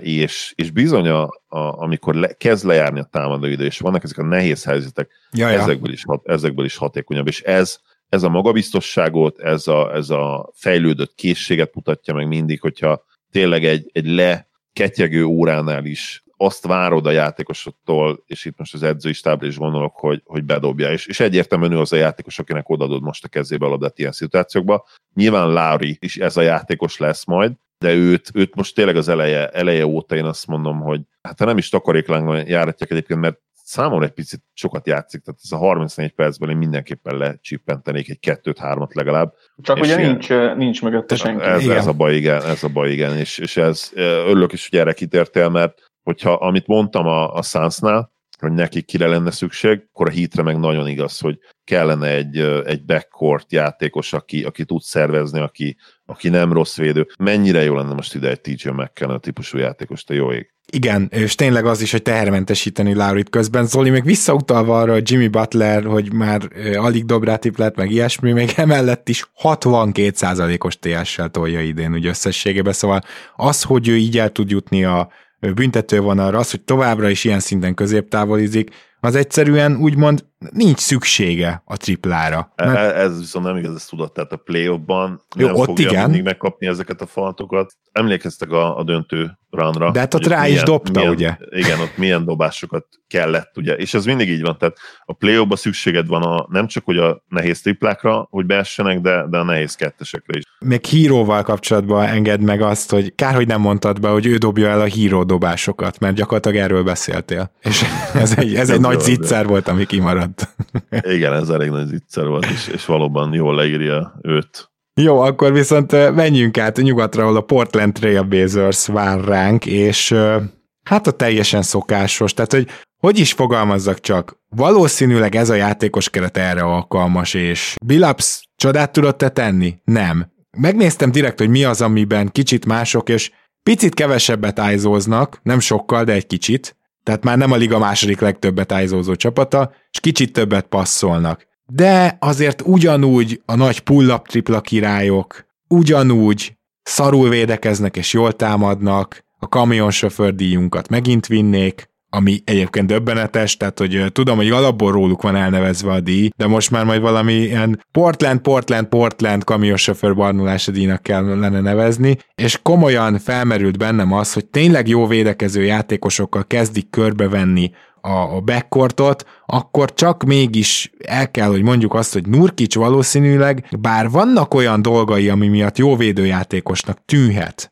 például ilyen Jokicshoz hasonlóan nagyon jól bele tud nyúlni ugye a passzsávokba, de ő még néha blokkol is. Ilyen, ilyen Vucevic jelenség az egész, hogy ha a statisztikáid nézed, akkor nem rossz, de egyébként vele valószínűleg nem tudsz jó védekezést kiépíteni, kicsit ilyen csapdajátékos lehető ilyen szempontból, amellett, hogy McCallum és Lirard ugye nagy fogadkozások mentek, hogy majd, majd Billups úgyis elvárja meg nála, nem lehet nem védekezni. Hát barátaim, ez sajnos velük szerintem, nem fog összejönni. Szerintem rosszabbul védekeznek egyébként összességében, mint korábban, bármikor. És Húha. ez ugye elég nagy, mert eddig is rosszul védekeztek, de hogy az a nagyon durva, és ezt is ugye Bill Labs mondta most eh, ma hajnalban, hogy azért vannak ilyen, hogy azt hiszem 1-10 az idegenbeli mérlegük, mert hogy egyáltalán nem védekeznek, semmi effort nincs, és ezt otthon még egy-egy egy-egy nagy rohammal, vagy egy-két jó triplával, a közönséggel a hátukban ugye ezt megoldják, de hát idegenben ugye ilyen nincs és hogy most is teljesen esélytelenül egy másodpercig nem volt esélyük, úgy kaptak ki, és Billups pedig semmit nem tett hozzá azon kívül, hogy a médiában kritizálja ezeket a játékosokat, és kicsit úgy érzem, hogy ezek a játékosok egyébként úgy annyira nem is fogadják ezeket jól, legalábbis most már eltelt azt hiszem 20 meccs, és igazából a világon semmi reakció nem érkezett tőlük erre, hogy ők javulnának, vagy hogy többet tennének bele, vagy hogy érdekli őket, hogy az edzőjük amúgy szídja őket a médiában. És uh, ugye se a nyári fogadkozásokból nem lett semmi. És ott olyan érzésem van, hogy ez a keret, ez így, vagy Lilárdék mondjuk, nem elégedettek azzal, ami történt nyáron, uh-huh. és hogy különösebben nem érdekli őket most a, a történet. Amit pedig Nurkicsról mondtál, vele csapatvédekezést biztos, hogy nem tudsz csinálni. Úgy, hogy egyébként a két hátvéd posztról az jön be a festékig, aki akar. Ők ugye nem tudnak csinálni semmit. Igazából oda kéne egy jó védő legalább, és akkor Nurkis helyére meg egy olyan center, aki, akivel lehet pick and meg, meg atletikus, meg nagyobb területet le tud fogni mozgásból, de hát ez a keret így önmagában megint semmire, semmire nem jó. Ahogy ezt megfogalmaztad itt McCallummal meg Lillarddal kapcsolatban, már a toxikus szó is egy kicsit bevonult az elmémbe. Nem tudom, Zoli, neked esetleg ilyen erős jelzők megfordultak a fejedben? Meg. Én itt Liládot is elővenném, aki ugye borzasztóan kezdte a szezon, majd fogunk a hamarosan. Le, lelövöm a point, igen, hamarosan. Részletesebben beszélni erről, így van. is beszélni erről, és pár gyengén kezdő játékosra. Én valahogy azt érzem most, hogy haladunk egy olyan pont felé, ami elkerülhetetlen, és az, hogy el kell cserélni Damien Lillardot, és fel kell robbantani ezt a csapatot. Szerintem idő kérdése, hogy ő, hogy ő cserét kérjen.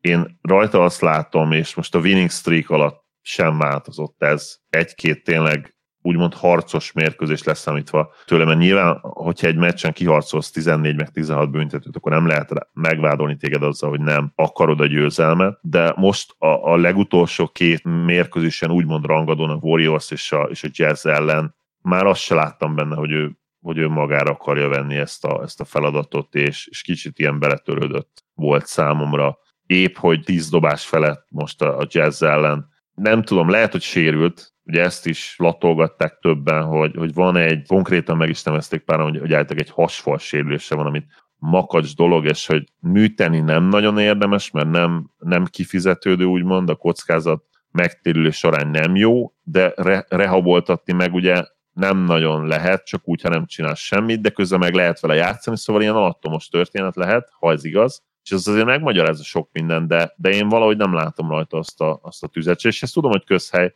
meg hogy ezt hogy méred, ez, ez egy annyira szubjektív dolog, hogy te nézel egy mérkőzést, és akkor te eldöntöd, hogy valaki belátod-e azt, hogy akar, vagy nem. De valahogy mégis ide lyukadnék, és ezt mondanám, és... Lehet, hogy befásult, tehát az azért látszik egy játékoson, hogy, hogy kicsit befásult. Meg lehet, ugye, lehet, hogy az még jobb szó, igen. Szardobó forma, gondolom elveszi a kedvét, főleg, hogy védekezni nincs kedve, tehát hogyha még a dobás sem megy, akkor semmi hát, olyan nem történik, amihez van kedve. De, de fogadjuk el ezt, mint mondjuk ilyen féligasságot, hogy igen, lehet, hogy ez a helyzet, de hova? Ki, ki fog érte cserélni, hova megy? Mert annyira adná magát az Embiid Lillard duó, amit ugye Mayer Gyuri kollégánk, barátunk mindig ír a chatbe, hogy most e felé haladunk, és, és annyira jó lenne egyébként. Nyilván lézerszurkolóknak nem, mert most akkor lelkesedjetek Ben Simmonsért, és hát valószínűleg ki is röhögné most. Ki a Blazers GMO? Milyen volt? Még, még Olsi, még, még nem Olsi. váltották le, vagy már leváltották? Ez maradhat így az adásban, csak... Maradhat, igen. Ugye megy ellene a vizsgálat. Igen, igen, egyébként, ja. Ne, nem tudom, hogy mit kérnének még a Sixers-től, tehát hiába 32, 32 éves Lillard, és hiába kezdte ilyen rossz a szezon, nagyon komoly csomagot kéne összerakni Simons mellé, nem tudom még mit. Hát Valószínűleg Maxit is, és szerintem Tybalt is, és amennyi pikked van. Na, de egyébként elérkezett szerintetek ez a pont? Vagy Zoli, Szer- akkor szerinted igen, eléggé elérkezett igen. Tomi, és közben annyi, hogy Olsit még nem váltották le, tehát még csak folyik ellene a vizsgálat, de egyébként ott sok cikk jelent meg, hogy Olsinak mennie kell majd, úgyhogy valószínűleg nála is vannak ilyen munka környezeti problémák, maradjunk ennyiben. Na, de Tomi, akkor szerinted eljött a pont, a, a breaking point gyakorlatilag ezzel a szezonnal a, a Portlandnél, főleg, hogy így kezdtek, és tulajdonképpen nem mutatják valami jó csapatképét, még az impozáns hazai mérleg ellenére sem. Hát elég finoman fogalmaztál, hogy nem mutatják impozáns csapatképét, igen. Szerintem eljött igazából már majd, hogy nem évekkel ezelőtt, nekem mindig az volt a, a benyomásom a Portlandről, hogy ők ilyen kicsit ilyen szemfényvesztő csapat, mert hogy Lilárdot mindenki nagyon szereti, mert amikor nem ilyen fásult, mint most, akkor azért iszonyatos negyedik negyedeket tol, meg 50-et dob, kicsit mindig felemelte a reális értékéhez képest ezt a csapatot eredményekben. És most, hogy ez nincs meg, most meglátjuk, hogy igazából ez egy tök átlagos középcsapat otthon azért úgy jók, mert jó támadásban. Meg jó távol vannak mindenkitől, tehát alapból mindig is jó volt a hazai pályájuk, mert fáradtak Így az ellenfelek. Plusz védekezésben szörnyűek, tehát idegenben semmire nem jók. Most, ha a Charlotte-nál azt mondtuk, hogy jó, hát ott ugye hogy mint ilyen támadójátékkal, olyan védekezéssel, most a Portland gyakorlatilag rosszabbul védekezik, mint ők. És nem is nagyon támad jobban gyakorlatilag, úgyhogy Egy pedig ugye tényleg ott van lehet. Én nem, most már ugye edzőt is cseréltek, arra se lehet mondani, hogy jó, hát itt Stolz nem tudja kihozni belőlük az állatot. Ez a keret ebben a formában szerintem évek óta. Nem alkalmas komolyabb célokra, csak ugye ezt mindig elmondjuk, hogy ez az a szint, ahol a legnehezebb azt mondani, hogy ez zsákutca amikor ezt kicsúszott nekik egy nyugati döntő, meg hasonló dolgok, hogy hát jó, hát de nem voltunk olyan messze. Hát még Kicsit ez a, ez a 2010-es évek Clippers szindrómája, nem? Pontosan, pontosan. Ott is látszott egyébként, hogy mik a korlátok, és miért vannak meg a korlátok, és hogy ebből nem lesz bajnoki cím. De hát amikor alapszakaszban is jó vagy, meg playoffban azért egyszer-kétszer oda jutsz második kör, meg hú, hát most köri dobott szét minket, meg így, meg úgy, ezt nagyon nehéz elengedni, úgyhogy nincs jobb alternatívát most Portlandbe is belemenni abba, hogy hát akkor 5 évig szarok leszünk, nyilván senki nem akarja ezt Egyébként, vállalni. bocsánat, csak a legmeglepőbb nem működő dolog Portlandben, próbáltam egy ilyen kis rovatot csinálni magamnak, egyáltalán nem tudnak védőlepattanózni, mert azt, hogy mondjuk nem futnak, vagy hogy kurva sokat ö, dajkálják a labdát, ez statisztikailag is igazolható mind a kettő, az rendben van, de hogy ennyire ne tudjanak védőpattanózni, az nekem azért fura, mert itt azért most Lerinens Junior gyakran játszik, és hogy ezeket a dolgokat is csak figyelmetekbe ajánlanám, nektek is, és a kedves nézőknek is, hogy tök jól hangzik, hogy ilyen jól támadó alsó háromposztos játékosod van, hogy Norman Powell, CJ McCallum és Dame Lillard, talán most fordított sorrendben mondtam ugye fontosságban, de ugye ezek a játékosok például nem lepattanóznak, például nem védekeznek, hogy ezek, ezek mind ártanak a csapatnak, és ilyen típusú játékosban nem lehet hármat fel felrakni. Tehát, Ezt és... nem is értem, hogy ez miért van így. Hogyan játszhatnak ők egymás mellett? Hát, jó, persze azért, mert cserepadon sincs más, akit annyira érdemes lenne odarakni, de hogy... Ugye Simons nem segítene a felsorolt problémákon, hogy mi nem, fogalmazzunk. Nem. nem, de tényleg tehát az van, hogy, hogy persze ez a három ember dob 70 pontot, vagy 80-at, vagy olyan napjuk van, csak közben se egyénileg nem tesznek hozzá semmit, se csapatot nem lehet belőlük csinálni egyáltalán. Tehát így totális zsákutca, Úgyhogy ötletem nincs, hogy ezzel mit lehet kezdeni azon felül, hogy, hogy akkor zavarjunk el mindenkit, aztán draftoljunk. Igen, én, én, én, nem tudom, hogy van-e még bármi Zoli a Portlandnél, nálam nincs, elmondtunk mindent. Robbantás. Oké, okay. akkor viszont a Toronto raptors fejezzük be a mai napunkat, és hát ugye a Toronto Raptors minden mérkőzését természetesen láttam, mint Raptors drukker. Gyakorlatilag én rájuk mondanám azt, hogy azok, akiknek gondoltuk őket, amit Zoli már így korábban elsütöttünk, az a Torontónál mindennél jobban igaz majdnem. Bár őszintén szólva én egy picit csalódott vagyok a, az össz teljesítményt nézve védekezésben, csak pár adat, Ugye a Toronto, ahogy mondtam a Miami-nál, ugyanígy ebben a possession gameben hisz, vagyis a legjobb támadó pattanózó csapat,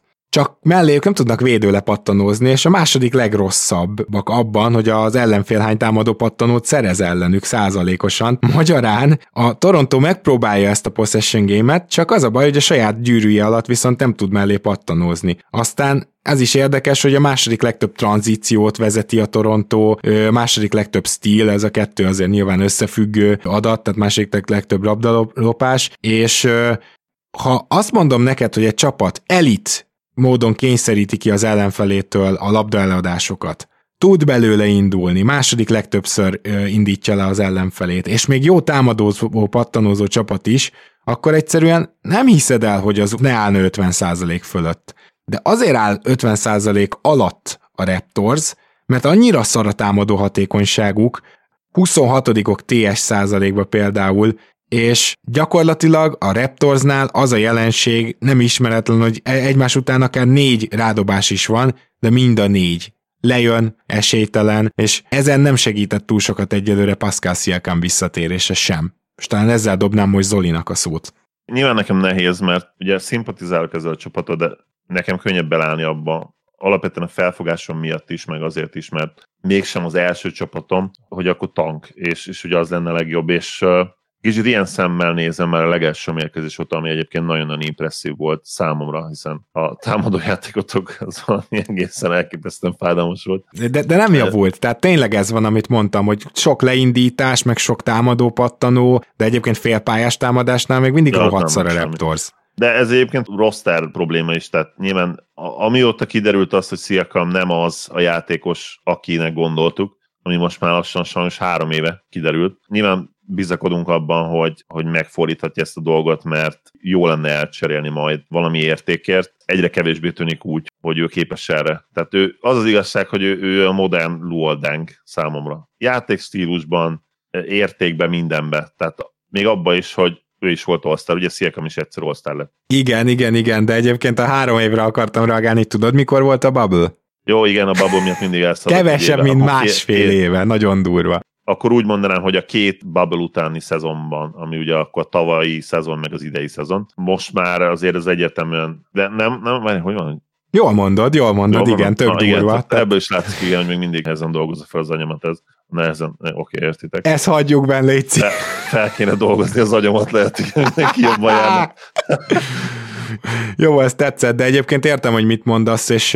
Érted, hogy mit próbálok kinyögni nagy szenvedéllyel. Sziakam egyszerűen nem az. Túl, túl fizetett játékos. Nem akar, ma nem kimondtam, hogy egy szarjátékos, de ez nem igaz, mert az is egyértelmű, hogy olyan szerepet várnak el tőle, és, és talán saját magától is, ami szintén egy beszett fejsze, egy zsákutca. Ő lehetne szerintem egy ilyen Andrew Wiggins az új szerepben, akire szintén egyébként egy kicsit szerintem hasonlít Luol Deng mellett, játékstílusban is, és abban is, hogy messze nem olyan jó, mint amennyi pénzt kapott, de hát az nem ebben a Raptorsban lesz. És ez alapvetően probléma, mert az értéket se tudjátok valószínűleg felsrófolni. Most. Jaj, ne is mond. Pont ez a bajom, és majd Tomi, kíváncsi vagyok a véleményedre, hogy Anonubi egyértelműen előrébb lépett. Ő még nem annyira hatékony ISO játékos, mint amennyit ISO-ban használtuk, amikor nem volt Siakam, de tök jó volt nézni, hogy előrelépett, és mellesleg akkor a Raptor sokkal jobb is volt, támadásban is mindenhogy. És, és ott van Barnes, akin látod azt, hogy te ugye egy, egy ilyen korai Jannis látsz bele, én, én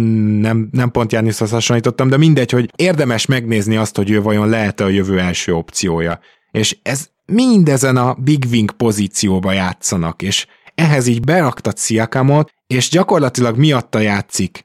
Játékidőben is kevesebbet ez a két játékos, és de főleg miatta van kevesebbet a kezükben a labda. Mivel Sziakam nagyon úgy tűnik, hogy nem része a jövő Raptorzának, ezt nem jó nézni, hogy Sziakammal instant rosszabbak lettünk, támadásban és védekezésben egyaránt, egyébként a védekezését senki nem látta, pedig ő azért elitvédő, nem hogy jó, ő elitvédő volt, még egy éve is. Most az sincs, és úgy nem akarok mindent rákenni egy emberre, csak hogy értsétek szurkolóként mit élünk át, hogy Sziakám gyakorlatilag pont azon a poszton, pont azokat a, a labdákat veszi el, amit nem kéne, és ennek a szezonnak a lényegi része lenne az, hogy OG meg Barnes megkapja ezeket a labdákat, és, és Sziakám veszi el tőlük. Úgyhogy nagyon-nagyon szeretném, hogyha elcserélnénk. De az a durva, hogy Sziakám nélkül szerintem ez a csapat most jobb lenne Tehát úgy értem, hogy mérlegben is mindenben jobb lenne ez a csapat. Kicsit ez a Rudy Gay Raptors-szerű helyzet, amikor biztos emlékeztek, kedves hallgatók ti is, hogy Rudy Gay úgy cserélte el a Raptors, hogy na jó, akkor tankolunk, akkor Rudy Gay menjen, és a Sacramento-nak a cseréi így átjöttek, és egyszer csak varázsütése rohadt jó lett a csapat, mert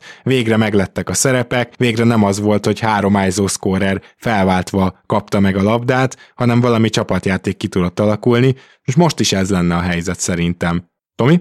Hát én csak azt akarom hozzátenni, hogy ugyanaz a zsákutcáról beszélünk, mint amiről itt korábban már ejtettünk szót, csak abból a szempontból, hogy ahogy mondtátok is, másfél éve volt, még úgy nézett ki, hogy Siakam franchise player lehet, és akkor derült ki, hogy hát ez, ez nem fog így történni. De hogy nem ő mondta azt magáról, akkor sem, hogy ne figyelj csak, én 25 pontos ember leszek, úgyhogy nekem ide kell adni 8 csilliárd dollárt, és én leszek itt a király, hanem ugye ezt látta bele ott a torontói vezetőség, meg szakmai stáb, meg a szurkolók, meg ugye mindenki.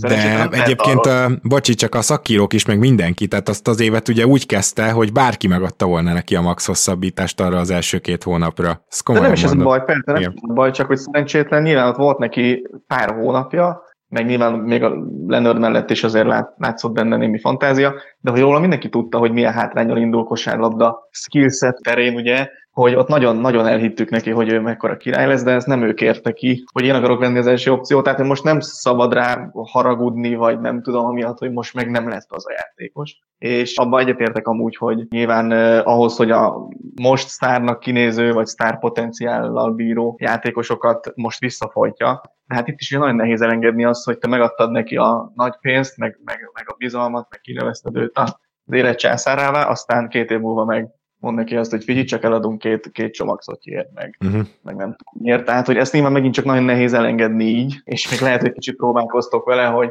hát ha annyira mégse. Csak ugye tényleg Anunobi egyébként az új Sziakám egyelőre, Bársz meg, meg, meg szerintem több is lehet, hogy őket kéne nyomni, csak mondom, ez elég, elég nehéz így, hogy egy poszton vagytok, vagytok ennyien, és igazából a többi poszt meg nem azt mondom, hogy lyukas, de de azért ezt egyelőre nem bírjátok el, hogy itt ilyen tülekedés. Hát igen, meg főleg ez a center poszt, tehát még, még Ken Burchell, még viszonylag legalább valami stabilitás van, ami vicces, mert ő nyilvánvalóan egy cserecenter. Achiuva nála gyengébben gyűrű körül befejező magasembert, kezdőjátékost, talán Steven Adams. Más szívesen, nem. szívesen. ja, igen, Má, más nem hiszem. Tehát, hogy te jó ég. Egyébként az vicces, hogy eldobja a triplát, jól is néz ki a triplája, még százalékban ez nem mutatkozik meg, de volt olyan meccs, ahol bekúrt hármat, meg védekezésben meg tényleg egytől ötig switchable, tehát vannak tökéletes tulajdonsága, és 20 éves talán nem akarom én őt leúzni a WC-n, de hogy valaki magas ember létére ennyire esélytelen legyen a gyűrű közelében, azt nagyon ritkán látni. Szóval vannak ilyen problémái a Raptorsnak, de hát érted, 20 éves a Csiúval, semmi gond, fejlesszük a fiatalokat. Engem semmi más nem zavarna, csak Siakam zavar. És egyébként hozzáteszem, hogy Gary Trenttel is nagyon elégedett vagyok. Nem csak, hogy egy kicsit eszetlen dobógép, ez kétségtelen, de mellé azért ő védekezésben elképesztően pozitív dolgokat mutat, és pont most beszélgettem, vagy vitatkoztam ezzel Ádám barátommal, ugye Magyarország legnagyobb Raptors drukkerével, aki mondta, hogy neki ez nem tetszik, hogy ennyit kockáztat, ugye, és hogy emiatt sokszor hátrányba kerül a védekezésünk, de ezt azért le lehet vetkőzni. Viszont ő azért egy-egyben egy, egy jó védő, és a csapatvédekezésben Szerintem, hogyha megtalálja az arányokat, mint annó Tony jelentette, mert ő is sokat kockáztatott, aztán meglettek ezek az arányok, akkor Geriten marha jó védő lesz, jó tripladobó. Nekem nincsen semmi bajom ezzel a Raptors rosterrel, tényleg sajnos Sziakamon kell elvernem a port. Zoli, Tomi, bármelyik ötök még Raptorzzal kapcsolatban?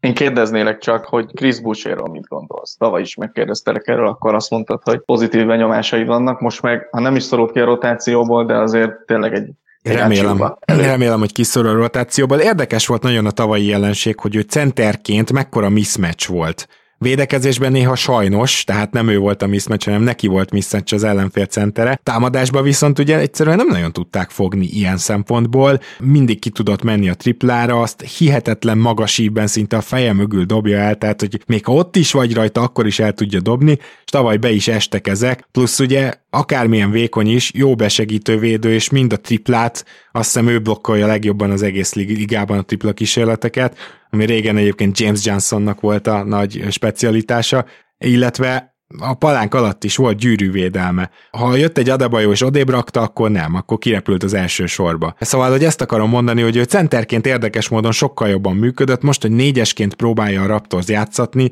kutyaszar tényleg. Én remélem, hogy Juta Watanabe, amint tényleg visszatér ebből a sérülésből, teljes mértékben átveszi az összes percét, mert Juta legalább egészen elit védő. Igazából ennyi Busherről. És a Dragic sztori?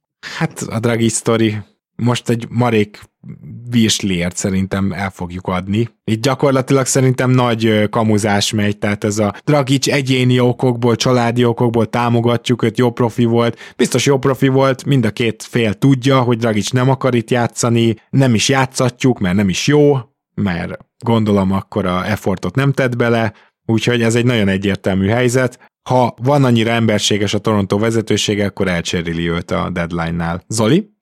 Nem tudom, hogy milyen értéket kaphattok érte, de nem sokat ezen a ponton azt hiszem, egyetértünk. Ahogy az sem világos számomra egyébként, hogy ő mennyire tudna segíteni egy, egy olyan csapatot, amelyik a playoffért küzd, nem vagyok már ebbe se biztos. Az igazság, hogy amikor játszott idén, akkor sem nézett ki túl jól Dragic, úgyhogy például ugye a Mavericksre gondolok, ahol állítólag játszani szeretne, nem vagyok annyira izgatott. Még akkor sem, hogyha nem kell sokat feladni érte esetleg. Főleg úgy, hogy Branson nálatok a padról jön, mert ha, ha az lenne, igen. hogy Branson cseréje lenne, akkor azt mondanám, hogy ah, igen, igen, az arra, arra lenne értelme Dragicsnak még mindig, de hát lehet, hogy Dragic története Nyilván, nyilván jobb játékos, mint, mint Burke, tehát igen. azt gondolom, hogy az, az, ezen a ponton is, de hát ezzel nem raktuk magasra a lécet, legyünk őszinték. Vagy nem tudom, hogy hogy vagytok vele, én csak záró gondolatként mondom ezt, hogy tulajdonképpen az olyan játékosok, akik egyszer all szinten játszottak, de kell a kezükben a labda, azok ritkán tudnak átmenni már kiegészítő játékosba és ezért furán hirtelen szokott véget érni a pályafutások, miközben lehet, hogy egy kiegészítő játékos meg sokkal tovább tudja azt a két dolgot tartani, ami miatt pályán van, mondjuk a védekezés és a tripla. Úgyhogy én tartok tőle, hogy Dragic NBA karrierje sokkal hirtelenebb véget ér, mint amilyen jó volt ő még akár, hogyha belegondolunk a tavalyi Miami-ban is. Ez az amúgy, hogy Dragic hogy nem, nem öt éve volt utoljára jó játékos, hanem még tavaly is abszolút hasznos, packorer volt,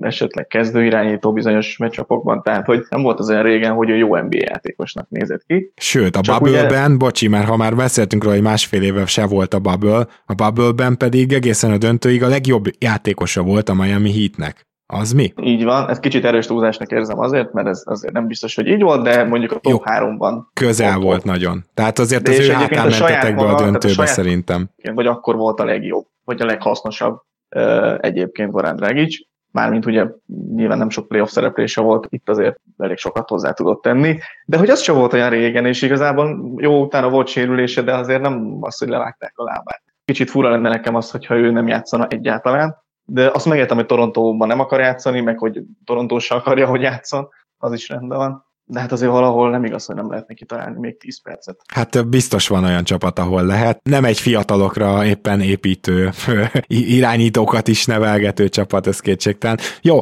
én azt hiszem, hogy a műsorunk végére értünk. Gobodics Tamás, nagyon szépen köszönjük, hogy itt voltál velünk, és hogy megosztottad ezt a sok infót, és hát majd várunk vissza az overreaction természetesen. Köszönöm szépen, meg majd a 750. adásba is jövök. Jaj, tényleg. Mi?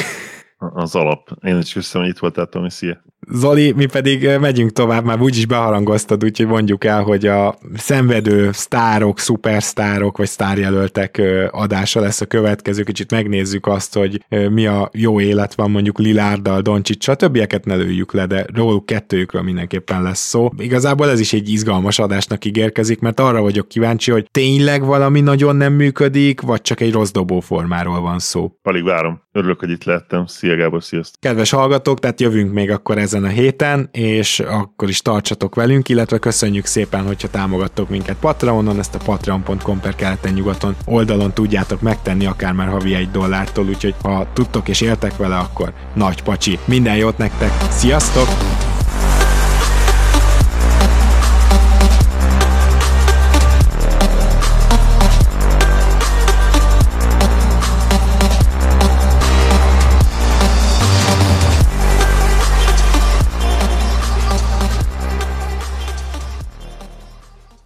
Ha más podcastekre is kíváncsi vagy, hallgassd meg a Béton műsor ajánlóját. El tudod képzelni, hogy a podcastet, amit éppen most hallgattál, fél év múlva már a mesterséges intelligencia generálja? Mi sem. De ha érdekel, eljötte már a gépek lázadása. Hallgass bele az Embertelen podcastbe. Orsós Lajos vagyok, a műsor házigazdája. Egyelőre még élőben. Egyelőre. Fedezzük fel együtt, hogyan ismerkedik, randizik, mesél és vitatkozik Betty és Péter, két teljesen mesterséges intelligencia. Lajos, a podcast címét mond még egyszer, Léci. Oké. Okay. Embertelen podcast. Ez a műsor a Béton közösség tagja.